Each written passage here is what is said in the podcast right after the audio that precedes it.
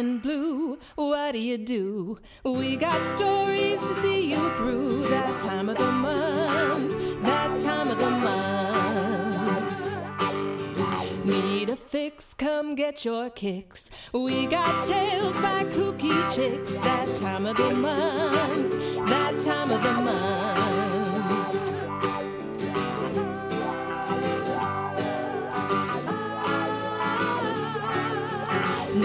Heard, go spread the word. They're funny, smart, and so absurd. Happens every month. It's the neatest storytelling at its sweetest. So up next with her story, two years in the two-year-old room, we have Madeline Hicks.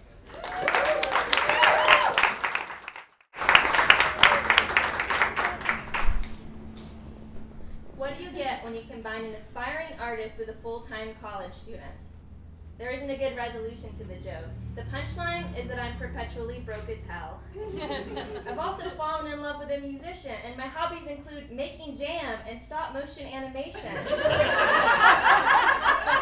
I'm passionate about working in special education, and nothing brings me more joy than performance art and experimental theater. so, although I'm incredibly happy with my life and I wouldn't change a thing, I am truly broke as hell. the following list contains jobs I've had in the last few years in an attempt to make money and support my ridiculously and somewhat impressively financially insecure lifestyle.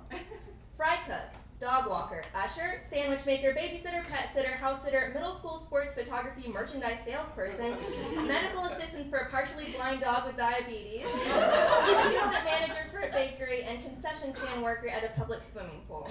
I've had a lot of different jobs, but my favorite would have to be working at a church nursery. This is the story of my two years in the two year old room. Before I started this job, I'd spent plenty of time around two year olds. However, my experience was with one, maybe two of them at a time. I was nowhere near prepared to handle 10 of them at once. I feel like there should be a specific term for a large group of two year olds. Flock is too delicate, and herd is too organized. Swarm or colony would be more appropriate. Let's just say I spent several days a week with a swarm of two year olds. There are five important things you will learn if you work with small children. One, you will learn that children are simultaneously delicate and invincible. One morning, I watched in amazement as this kid smashed a goldfish and snorted it like a hardened cocaine user. then went on with the rest of snack time like nothing happened. I remember wondering, what happened to that goldfish? Is it now lodged in his brain? He seems pretty good with it. The next day, another child wept hysterically because he wanted me to peel the paper off of his crayon, despite the fact that I was holding a baby and browsing the internet for other job openings. Meanwhile, Goldfish Kid is looking for something else to creatively place inside of his body. Number two, you get used to mysterious moisture. It becomes part of your daily routine. Not a day will go by that someone doesn't graciously share their saliva, urine, or mucus with you. It becomes so commonplace after a while that you don't bother to clean it up anymore. You might find yourself wondering, hmm, I wonder if this stain will ruin my shirt once it's dry. As if you're playing Russian roulette with spaghetti o drool. One day, a child sneezed in my mouth, and I felt nothing.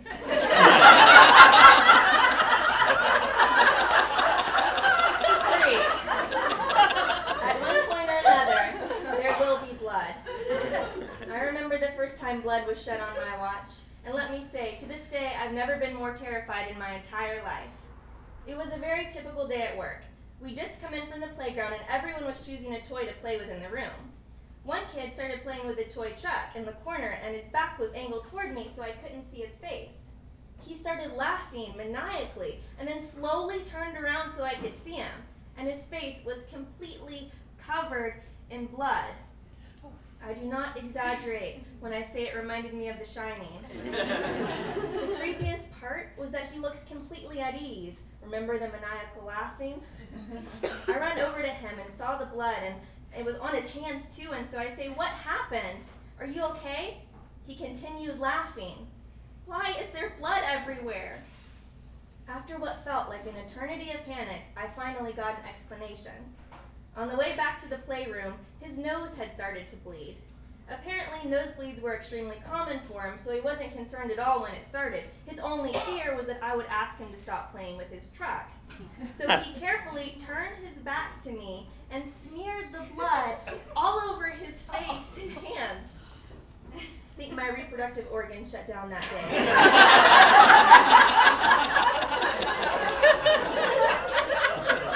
Number four, you will learn that all children, no matter how you love and adore them, are crazy people. in my time in the two year old room, I saw and heard things that no woman should. Before that job, I never imagined that I would have to say, let's put the pants back on Barbie and take her out of the microwave. undressing Barbie and then imprisoning her in plastic kitchen appliances. Being the hardcore feminist that I am, I decided to make it a teaching moment. The next time I saw this kid going for Barbie's pants, I stopped him. it's all right if you want to take the pants off Barbie, but make sure it's okay with her first. she might want to leave her clothes on. he paused, then looked down at the doll. Barbie, can I take your pants off? He pulled the string on her back, and she enthusiastically replied, Oh, right! what could I say other than, well, seems like she's down for it. Who am I to judge what Barbie's into? Get in that microwave, girl.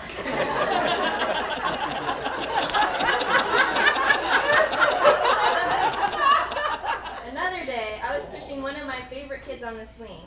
It was the most beautiful spring day. It had been cold and rainy all week, so I was so excited to take the kids outside. I said something along the lines of, Wow, what a beautiful day. This gorgeous little boy with bright blue eyes stops swinging, looks at me, and without skipping a beat says, Yeah, tomorrow everyone's gonna die.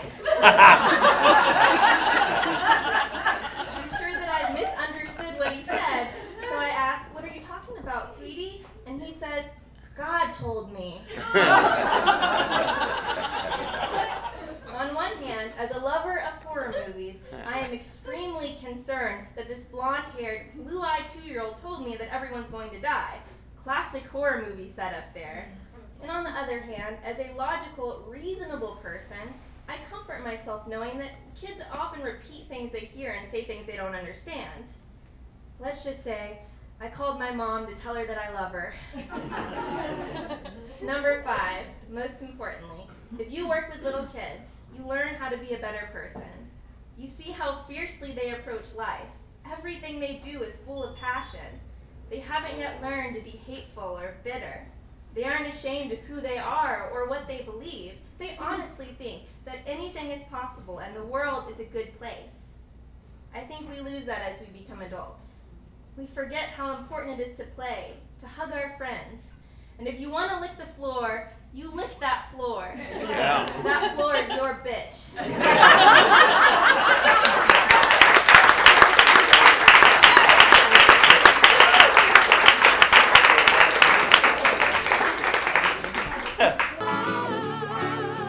Now you heard, go spread the word. They're funny, smart, and so absurd. Happens every month.